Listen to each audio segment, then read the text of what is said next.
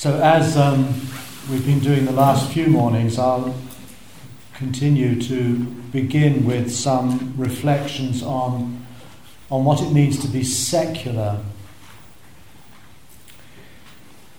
Although I've looked at it very much in terms of the contemporary understanding of the idea, referring to people like Charles Taylor and so on, I think it's also um, the case that many features of what the Buddha was doing in the 5th century BC was likewise a kind of secular um, uh, response or critique of um, much of the kind of society that was in place at his time. And perhaps one of the, the strongest in indicators of this is the Buddha's emphasis on becoming self reliant. Um, there's a very famous passage at the end, uh, shortly before he dies, really, where he says uh, to Ananda that you should be islands to yourselves with no other refuge, that yourself is your refuge, he says. And uh, although the English muddies that a bit with this idea of be an island unto yourself. The Pali simply says atta dipa sarana. Atta, self, the same atta as in atma. Atta, self, dipa, island, saranang, refuge. And this to me is quite remarkable given the context of those times. Um, he does seem to be addressing um, a, a, a, condition where people were becoming less and less um, maybe members of a rural agricultural community, very much working the land in touch with nature, beginning to step away from that, uh, to leave home, again, a very important trope within early Buddhism, uh, often finding themselves supported by and interacting with the, the new emerging urban cultures of the day. And then with this emphasis to become independent, to become islands to yourself, or lamp. Um, it could be translated either way. The Pali word dipa means both island and lamp. It's a bit like the bark of a tree and the bark of a dog. Same word, totally different meanings. Um, and also, of course, as we'll come back probably later, this emphasis the Buddha has on the one who has, has entered the stream of the Eightfold Path has become aparapacchaya, has become independent of others in the teaching. Again, this emphasis on independence, this emphasis on self reliance, this emphasis on becoming an island. These are possibly sort of precursors of Taylor's idea of a buffered self, a self that's somehow closed off, um, autonomous, uh, protected in some way. So it's not just, therefore, something to do with modernity, although I think that the way that this secularity has come to uh, characterize our lives is probably of quite a different order to how it might have been at the Buddha's time, but you can certainly still pick up glimmers of that.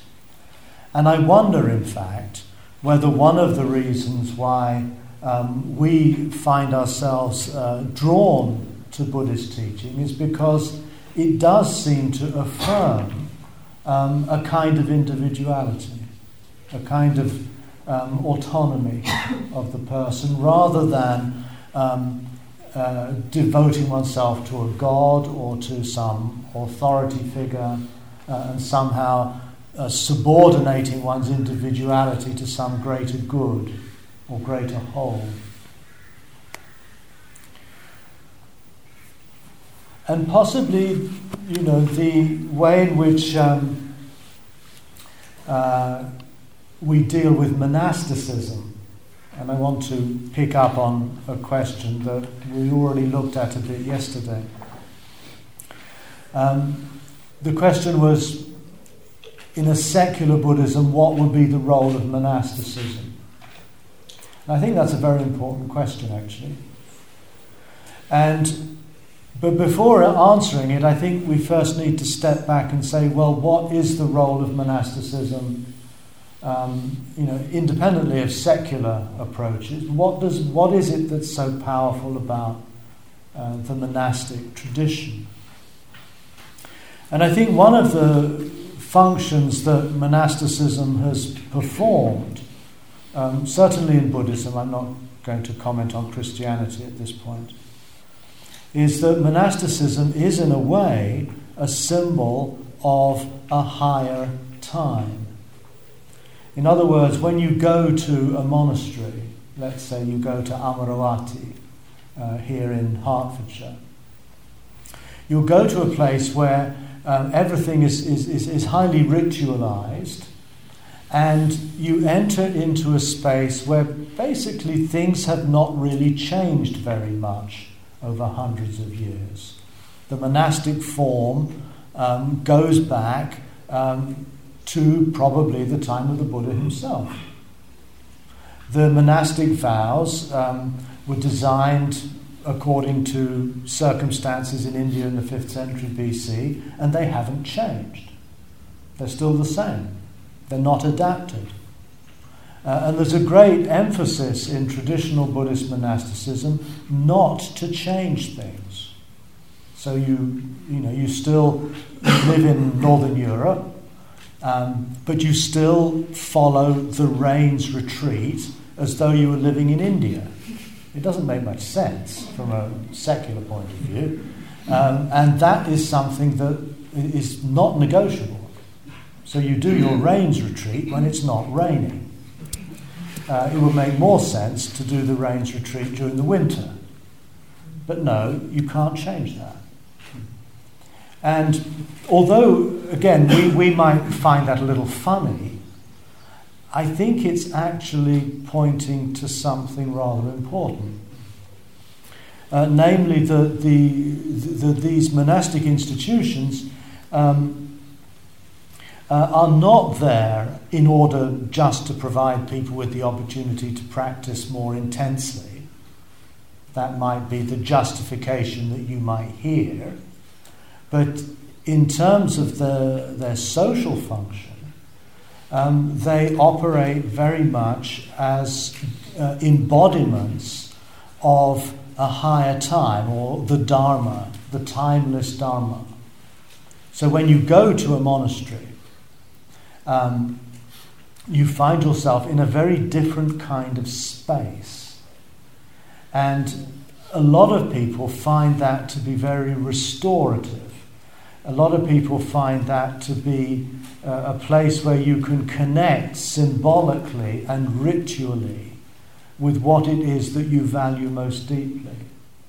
And there's a certain potency in that. Anyone who's, uh, well, I'll talk about myself you know, I'm very aware that when I go into a monastery, I'm entering into another kind of zone. Um, whether it be in England or how it was when I went last year with Martine, we went back to Korea and spent about a month almost entirely in monasteries in Korea, going from one to the other. And I find it very um, easy to slip back into that way of life, um, and to do so with great, you know, uh, sincerity and enjoyment. I like it. I like getting up in the morning at 3 a.m. Well, not terribly, but I'm willing to do it for a while. And attend the early morning service and do the chanting and the bowing. And in fact, Martine was saying to me, if only your secular Buddhist friends could see you now. you know, throwing myself on the floor in some freezing cold temple. Um, But at the same time, I have to confess that I do feel very ambivalent about all this. Um, when I'm in those cultures, um, or when I have to go and see someone about something in Amaravati, I'm happy to go along with it. But if I have no other reason to be there, I don't miss it in the slightest. In fact, I have no real, you know, urge to go and um, go and go to a monastery or a temple. Although, funnily enough, and this is a bit of a confession, I suppose, a couple of weeks ago I went to a Catholic mass. Um, the reason I did was because we had a couple of friends from Australia, and one of them was a Catholic, and he wanted to go to a local mass. So I went, we figured out where it was. And I thought it was a wonderful thing, actually. I really enjoyed it. It was wonderful to be in a space which had been in where I live in France. These churches are as old as this one here. You know, that for hundreds of years, on Sunday mornings, the community has come together, a lot of them strangers to each other, in order to celebrate something higher, if you wish. And um, I'm not a Catholic, I don't believe in much of the Christian doctrine at all, but nonetheless, there's something very powerful about being in that space with strangers, uh, celebrating something outside the everyday concerns of your day to day life.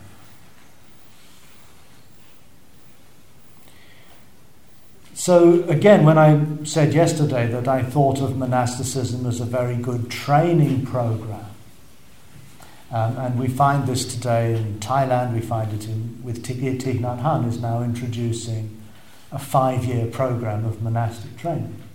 And that's how I justify it to myself. That's what I got from it, was a certain range of skills, of learning, of practices.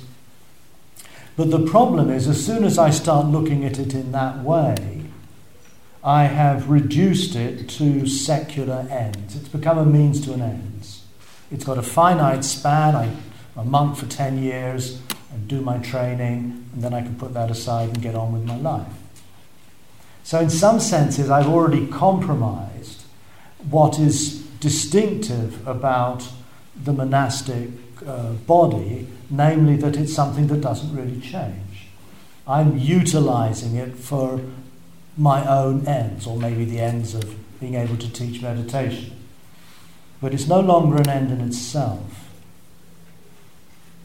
And I think a similar thing needs to be said about the use of mindfulness in healthcare.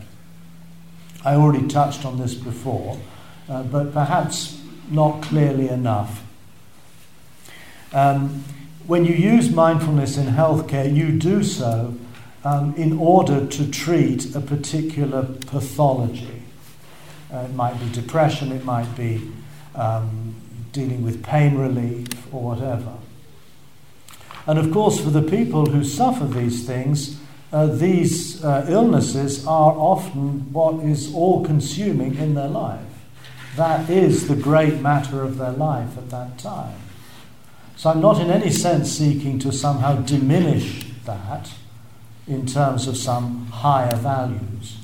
Um, obviously, uh, there's an enormous benefit to be gained that can have a transformative effect on your life at a very deep level, even though you're doing the meditation completely outside of a Buddhist or a religious or an ultimate concern type environment.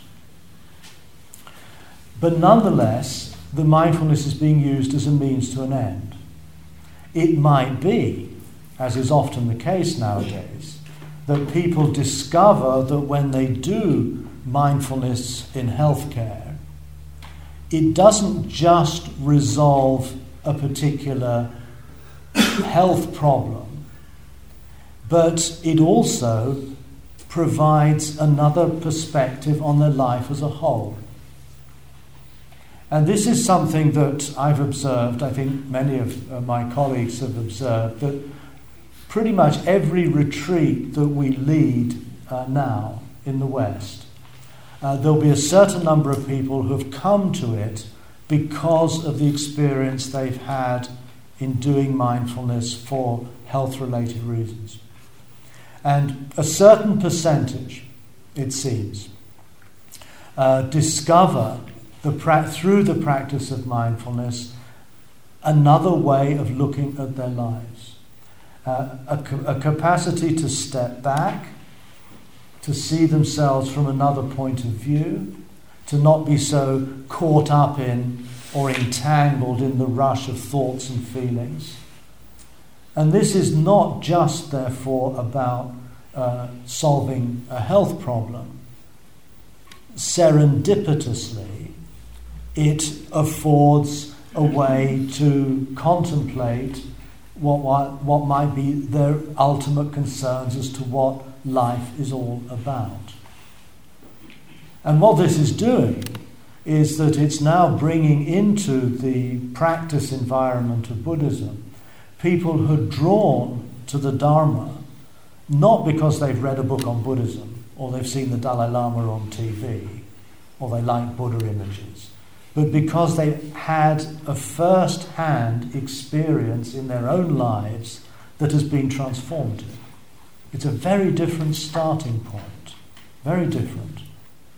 And, I think that's a very healthy uh, development because the, you know, the, the, the, the commitment to the practice is coming out of an experience rather than you know, a, an interest or a knowledge or a, a fascination with ideas. But there's also, I think, a shadow side going back to monasticism. Uh, monasticism might provide a very uh, serene uh, social environment to reflect, to reconnect with higher or deeper values, but also we see through the history of Buddhism, monastics tend to uh, uh, assume a certain authority on the basis of their role in the wider community. In other words, um, in a monastic situation, uh, the monks, or the nuns, usually they're monks, are the ones who have the final word on what Buddhism is about, um, both doctrinally, in terms of their religious or spiritual understanding. Um, if, having been a monk, you then disrobe, you don't just, it's not just a question of changing your outfit and growing your hair, it's also a question of no longer being afforded any uh, authority, uh, independently of how much you might have studied or meditated or learned or how gifted you might be in teaching. From one day to the next, you don't have a role anymore in that environment. So, monasticism, and I think we see this also in in Christianity and the church and the powers of the church is also quite often uh, a way of uh, holding on to power and not uh, allowing uh, that power to be somehow distributed or shared more widely in the broader community. Now, that might have worked quite well in traditional Asian societies, but I think today it's a very questionable um, attitude. So, again, this brings us back to something like uh, the Protestant Reformation, where there was a rejection of the authority of the priest and the priesthood. And some of the forms that have emerged in the Protestant cultures of Europe, uh, I think, are possibly quite suggestive of how we might uh, develop a more secular form of Buddhism. And one example that, again, someone posted up on a note um, is that of the Quakers. And the Quakers um, have been a very effective um, religious movement uh, in the West, um, and yet one that is completely without any priesthood at all. There are no priests in the Quaker Church that every member of the congregation is considered a friend, and you meet as a community of friends. That's why they call it the Friends Meeting House. There's no person up the front with funny robes on who's got special authority. That each person within the Sangha, the community, the friends, um, will speak if the Spirit moves them. In other words, there's, an, uh, the, the, the, there's a real democracy at work in this community. Um, sometimes I've explained, I, have voiced these appreciations to Quaker friends, um, and they say, Well, that's all very well, but you don't have to attend our business meeting. Where you get the same, uh, you know, have to arrive at consensus. It takes a lot of time. It's much easier to have somebody uh, in charge tell you what to do. But I do think that possibly um, allows us, uh, you know, a sense of what kind of model a secular Buddhist community might evolve. Uh, something perhaps along those lines. But it's not just a question of getting rid of monasticism or being critical of monasticism. The real question is how do we replace it in a way that doesn't uh, compromise its function as a collective space of higher value. And that, I think, is the real challenge. Uh, I do feel that any kind of religious or spiritual tradition needs some sort of framework, community framework, some sort of ritual framework within which to um, stand publicly uh, in a space together for what really matters in one's life. Now, to some extent, as I've already mentioned, um, this is kind of what we do here on a retreat. Albeit temporarily, we are gathering together in a space in which we are um, choosing to behave in a way that's quite different to our ordinary lives. We put our secular life on hold, as it were, for a week, and we adopt a schedule. We do things like live in silence, we listen to talks, we sit in meditation, and in doing so, we move into a different kind of time, perhaps a sort of timelessness. And I suspect that the value of these retreats is not reducible simply to how good our meditation is at any particular sitting. I think what's going on here is actually the, the forming, uh, the, the coming together of uh, a sangha, of a sense of community, albeit in silence, in which we are silently celebrating something unspoken. Something unspoken, but something that is probably for each of us in our own ways of great value. And we're willing to put up with the discomforts and the people who irritate us and so forth and so on because there's something else that matters more. So, again, this sort of further complicates perhaps what we're trying to articulate in this word secular. It's, it's not as simple as it sounds once you start unpacking some of these uh, dimensions. So let's go back to the, um, the passage we looked at yesterday. Um, so, in other words, coming back now to trying to find what are the, the grounds or the foundations for rethinking the Dharma from, you know, rethinking it afresh, let's say, as a way to find um, a language uh, and a practice that can respond and can work with the kind of secular world in which we live. So, this is the Buddha's um, account of what he woke up to. And I'll read it again just so we can uh, be reminded of that. He said, This Dharma I have reached is deep, hard to see, difficult to awaken to, quiet and excellent, not confined by thought, subtle, sensed by the wise. But people love their place. They delight and revel in their place. It is hard for people who love, delight, and revel in their place to see this ground, conditionality, conditioned arising. And also hard to see this ground, the stilling of inclinations, the fading away of reactivity, stopping, nirvana.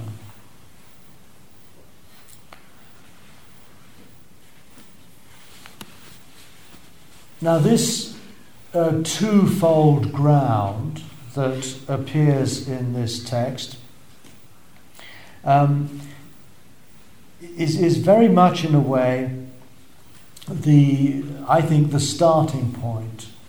Um, we can also understand ground um, as something like rationale. The word thana in Pali doesn't just mean ground, that's what it literally means, but it also means something like reason. Now, that's maybe not as strange as it sounds. In German, for example, the way the word for reason is Grund, ground. And we say in English something, we might object to someone's behaviour and say, well, what are the grounds on which you're saying that? What are the grounds that give you the right to say that? What are the reasons? And I think in some ways, therefore, um, what, the, what, what this word ground is getting to um, is not just the sort of metaphor of the place where we stand, perhaps a place where we stand more truly and authentically. In other words, standing on the ground of the condition, conditioned life itself, the, the passing and the arising of life itself, conditioned arising. Uh, or even the ground of nirvana, the ground of this non reactive space. That's a rather static way of thinking of ground. But we might also think of these grounds as reasons. Uh, the reasons why, the, the, what gives us a reason to do what we do from this ground, a rationale. Because things are impermanent, because things are conditioned, this means that we can change. In other words, the reason for our ability to undergo some transformation is because everything is conditional and changing and fluid. That's the reason we can change. And the other reason we may be able to change our lives is because um, it's possible to dwell in a non reactive space of mind, one that's not determined by greed and hatred and so on and that is what allows the possibility for living in the world um, not conditioned or determined by those impulses and reactions. That's, so nirvana is also the rationale, the reason that allows us the possibility for living differently. It's somewhat resonant, uh, reminiscent of the use of the word logos. Um, logos for the Stoics was actually um, equivalent to God. It was, it was the, the, the, rationale of the world itself, the reason of the world, which was then picked up also in Christianity, where um, in the beginning was the Word, was the Logos, the, the, the reason, as it were. But as I mentioned yesterday, the challenge I think the Buddha faced um, was how to translate the, this rationale, this reason, this ground of conditioned arising on the one hand, nirvana on the other, how to translate that into a way of life. In a sense, he had stumbled across two very uh, uh, important principles, let's say, reasons, grounds, that had not yet found a way to uh, articulate them as a way of living in this world. And I think that the, the, the, the, the next step in his teaching is this move from uh, the principles into a form of practice.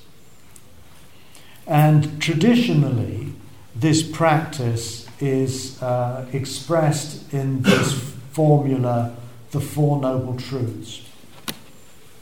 And according to the um, tradition,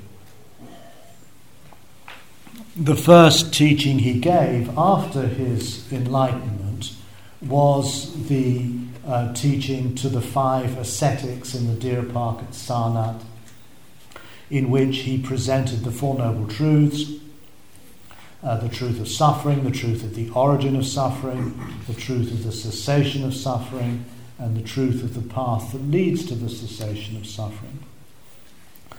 And on the basis of that teaching, um, he, uh, the first of uh, his disciples, Kondanya, uh, then understood what he was talking about.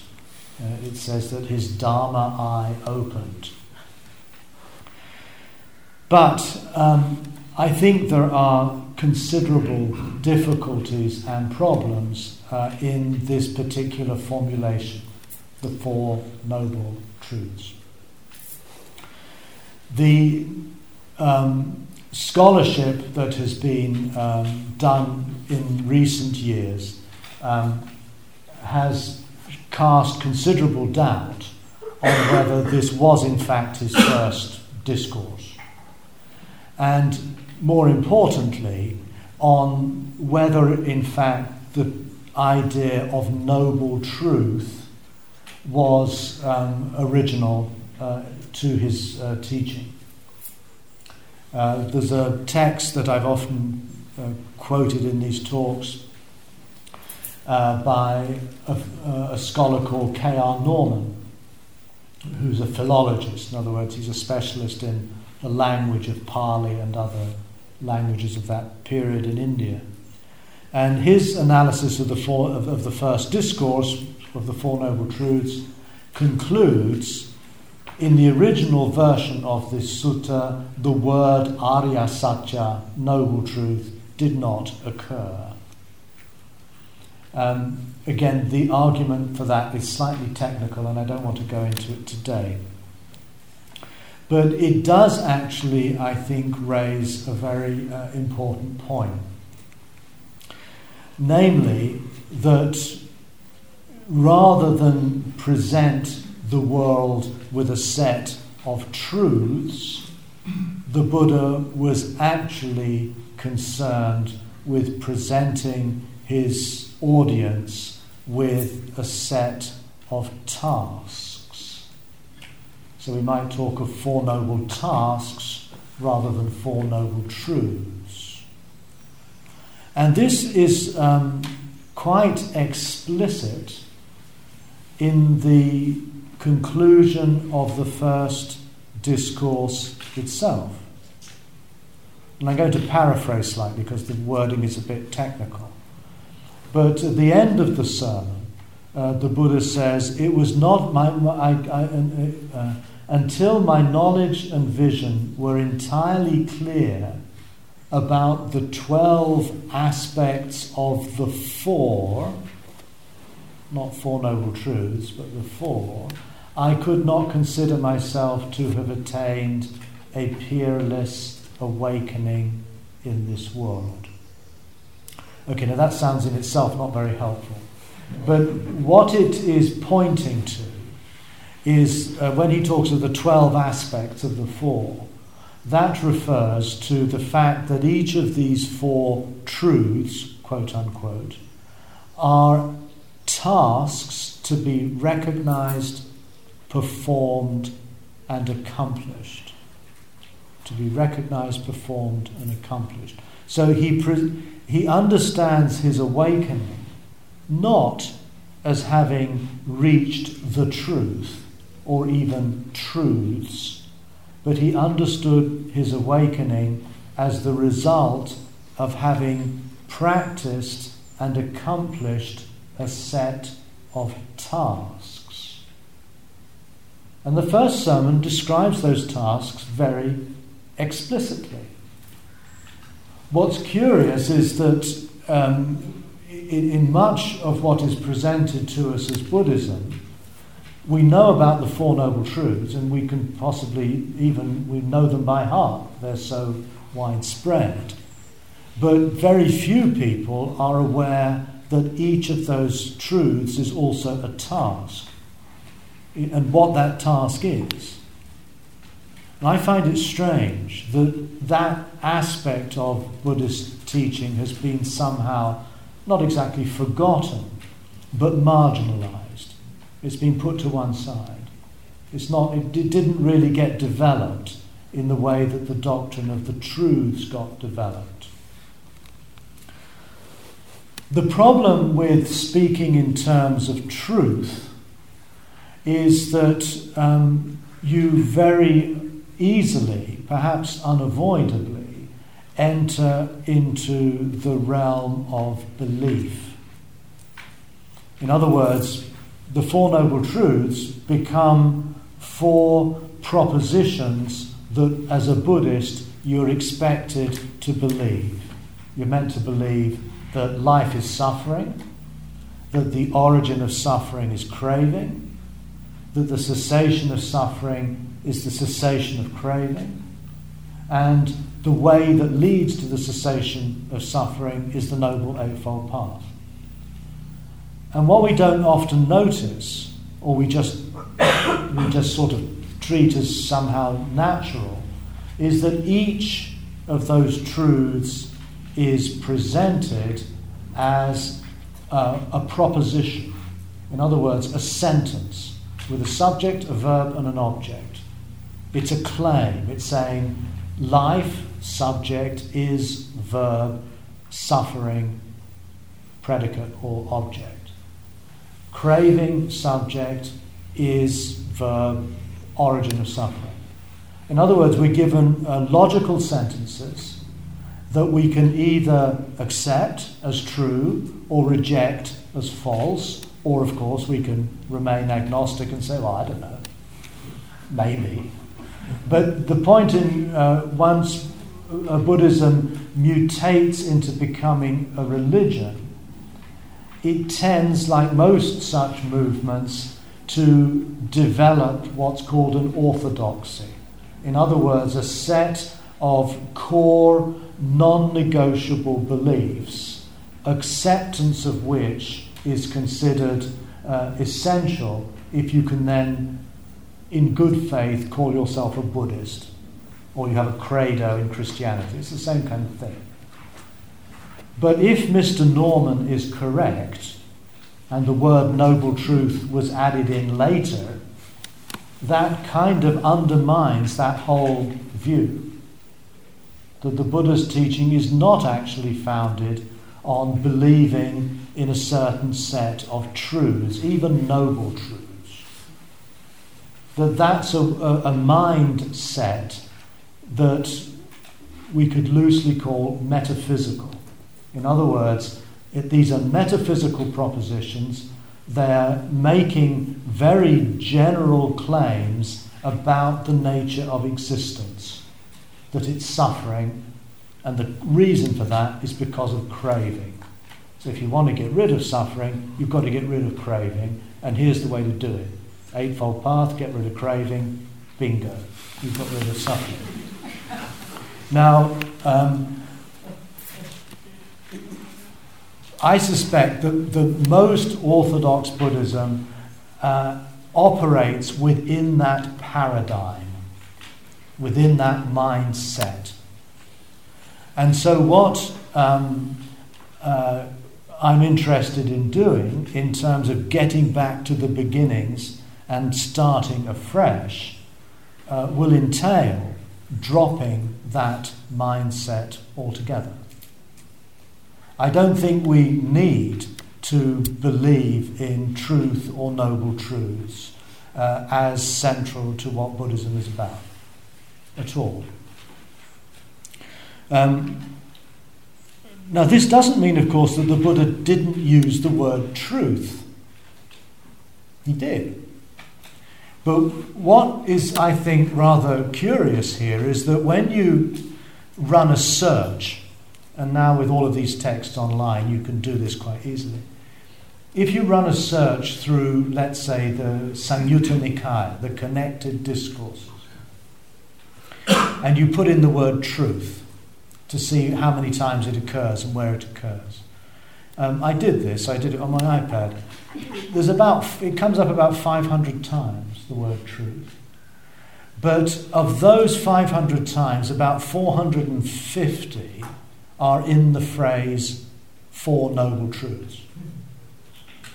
So if you put all that to one side, then ask, well, how is the word truth being used um, independently of Four Noble Truths, what you find, in most cases, not all, but in most cases, it's being used to refer to the virtue of being truthful, to speak the truth, to be honest, uh, to agree with one another, to be loyal.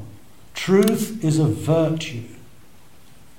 And um, we have recently found that this is how it's used in the edicts of Ashoka, the rock edicts of Ashoka, which were carved about 150 years after the Buddha's death. And when Ashoka, in one, in the, it's the sixth pillar edict, was it the second pillar edict? I can't remember. Um, uh, he says, What is the Dhamma? And he lists a bunch of virtues. He says it's dana, which is generosity. Um, I can't remember them all. There are about four or five words, but one of them is sacca, truth. The truth is here not being understood as a truth or the truth, but truth is as a virtue, as a way of speaking, a way of communicating. And there's a sort of echo of this in Theravada tradition, which speak of the ten paramis, the ten perfections. And one of them is Sacca Parami, the perfection of truth. Um, also, in the Jain tradition, one of the five precepts in Jainism is called Sacca, truth. So, in other words, we have here a use of the word truth that is pre metaphysical. It's not truth in the sense of, uh, you know, what is the case with the world actually, the truth. But rather, it has to do with leading a truthful life. And again, in English, we use the word true in very many different ways. We say, for example, um, he's a true friend. Um, or, as I mentioned already, this word tathagata, a true person, as we find in Taoism, the true man in Lin Chi, the true person of no status. Now, true here is being used in a quite different sense to the truth. It's being used as a moral quality, as a quality of integrity, of transparency, and of honesty. And I think what happened, and this is a bit speculative, is that what started out as a moral virtue slowly developed into a metaphysical idea, the truth. So, in going back to the earliest sources as best we can, we, the, the notion of, of, of understanding the truth as being what Buddhism is about falls away altogether. The need to believe in certain statements as being true falls away. That we arrive at an ethics of truthfulness on the one hand, and on the other hand, we arrive uh, at a practice that's not concerned with um, enlightenment as an understanding of the truth or the ultimate truth, but an understanding of enlightenment or awakening as uh, the completion of a task, the performance and the completion of a task. And there are four tasks, and I'll list them. So instead of the noble truth of suffering, the noble truth of the ending of suffering, and so on, we simply have suffering, dukkha, as something to be comprehended. Suffering is to be comprehended. In other words, there's su- su- su- suffering presents us with a challenge to do something. And, the, and what it is to be done is what the Buddha calls parinya. Literally translates something like fully knowing, fully know suffering, comprehend suffering, embrace suffering. That's the point. Whether or not life is suffering is frankly irrelevant. And you can, and I'm sure some of you have probably been in this argument with friends, you know, someone who's a bit suspicious of Buddhism thinks it's a pretty odd thing. Will say, say, wait a minute, you, you people believe that life is suffering, right? You know, all life is suffering. What do you mean by that? What about, I was very happy the other day. and then the rather sort of superior Buddhist riposte to that is, yes, but that's not real happiness. Real happiness is Buddhist happiness, basically, is what's being said. Um, I think this is very, um, very arrogant and also not remotely helpful. And you get drawn into a, a, sort of argument as to you know why it is that everything is suffering. You, know, listen, you, you could make a good case for it if you wanted, but the point is, I personally feel you're just going off on a wild goose chase. It's irrelevant. It's completely irrelevant. What matters is how you deal with dukkha from moment to moment, how you relate to it, how you respond to it. That's what matters. In other words, it's a practice, it's something to do. And it's not something easy to do either, it's very challenging.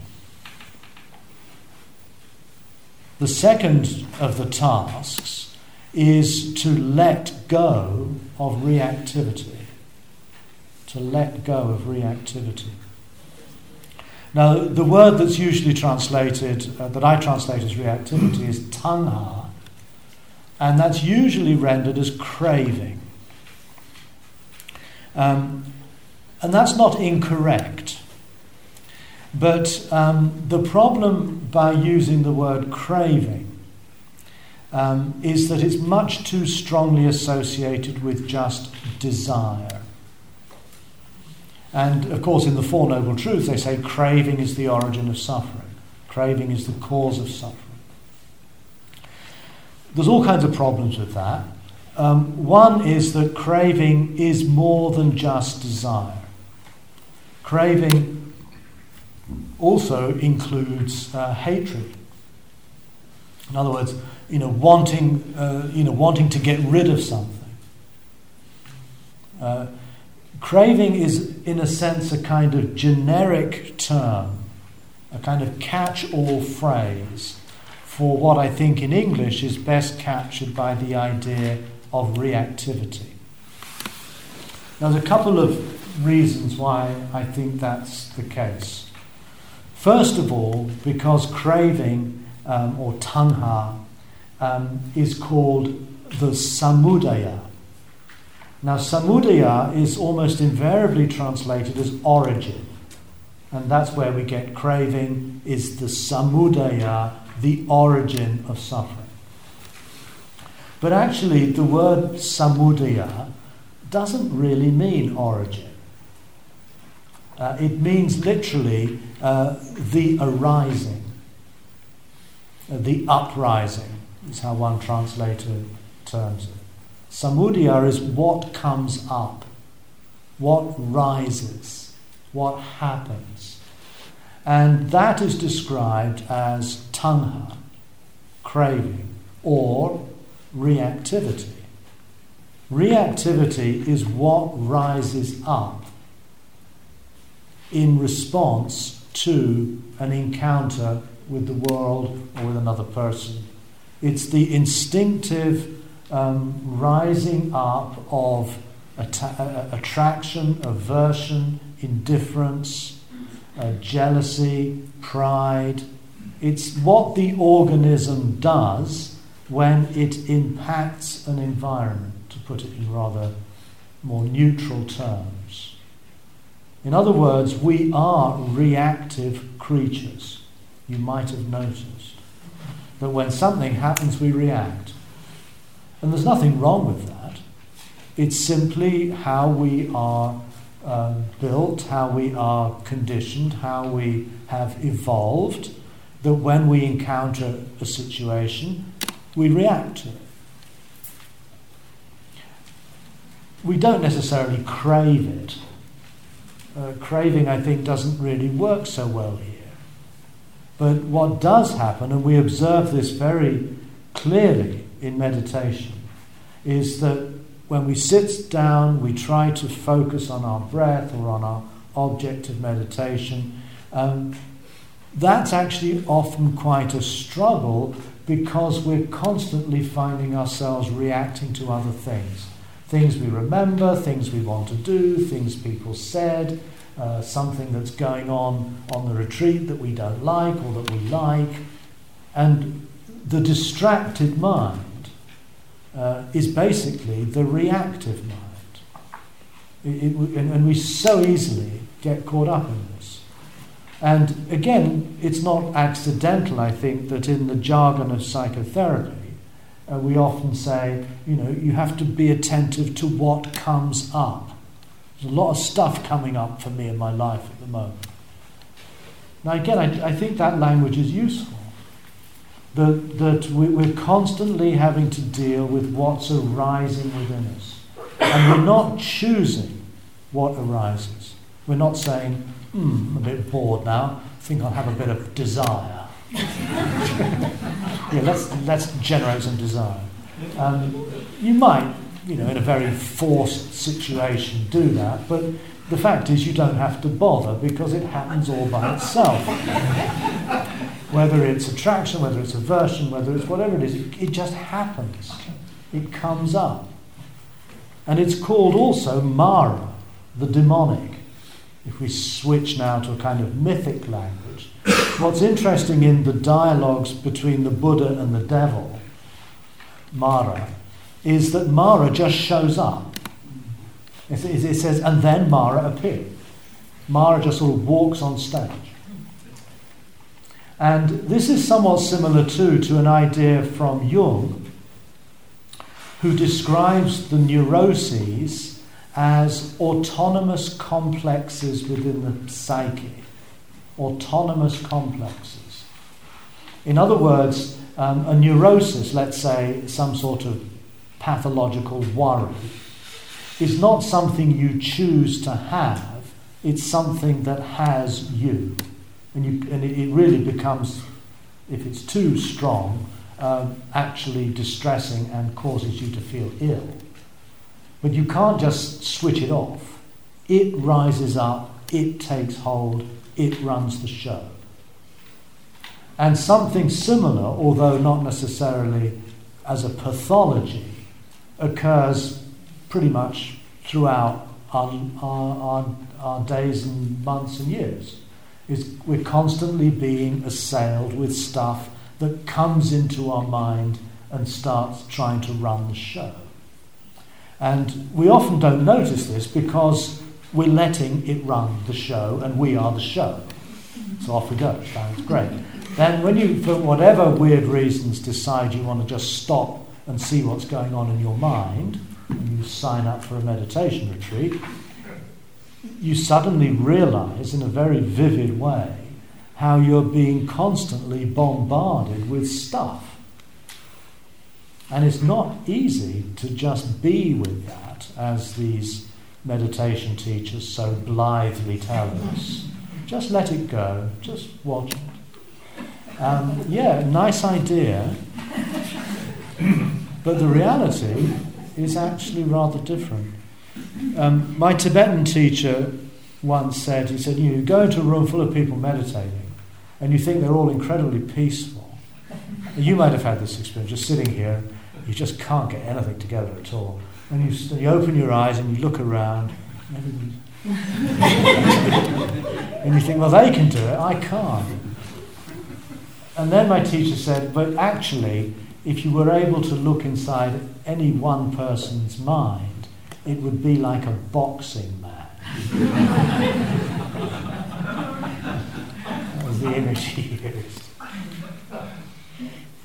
So the, the, the second of these four tasks um, uh, is not to believe that craving is the origin of suffering, which again I think is a very, very difficult thing to demonstrate or prove. Frankly, doesn't make an awful lot of sense. The, is to recognize that whatever, when, some, when this stuff comes up, the task is to not buy into it. Or the word that's used is pahana, to let go of it. Sometimes translated as abandon, but that's a little bit too strong. To let go. In other words, to not allow it to take over the show. So, can you cultivate a still, quiet space within which all of this stuff is still happening, but you're not being drawn into it. The words the Buddha uses again concerning Mara, he says we get we get hooked. We get Mara has is like a fisherman with barbed hooks, and he's constantly snagging us and then reeling us in. Or Mara is like a, a, a trap put out for deer. It gets you, and you can't, and then you're stuck. So, in some ways, the, the, the challenge of this practice is, first of all, to actually embrace what's going on, to accept what's going on, to be able to say, yes, this is the experience I'm having right now. There's no need to want it to be otherwise, to be better, to be worse. It's just what is happening. And there's absolutely nothing wrong with that. That's your life. Where you might be able to make a difference is not in changing the actual givenness of experience, but in how you react to it. And again, the reactions are also natural the attraction, the aversion, all of this will happen automatically due to your background conditioning, etc. But the point of, of freedom is to not buy into it, is to allow yourself a still, calm attention that sees what's going on but does not identify with it and think, oh, this is me, I'm angry, I'm lustful, or whatever it is. As soon as you make that identification, you're kind of in its grip and off you go. Now, of course, sometimes that is the appropriate thing to do. I mean, we react, for example, with fear because there may be a threat to our lives. It's a pretty good idea to pay attention to that. It's a warning signal. But what we're doing in meditation is just stepping back in order to find a space whereby we can make those judgments with greater clarity. So, this idea of letting go, of just being with what's happening, allowing it to play itself out, is the second of these uh, tasks that is very much at the heart of what we do when we sit and when we walk and when we practice mindful awareness. We will have to stop there, and tomorrow we'll continue going on to the, um, the, the next two of these tasks, but also I'll try to um, spell out, in, hopefully in a practical way, how these tasks uh, could actually be uh, performed.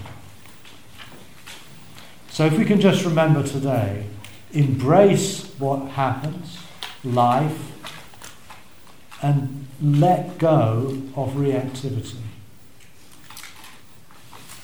Thank you.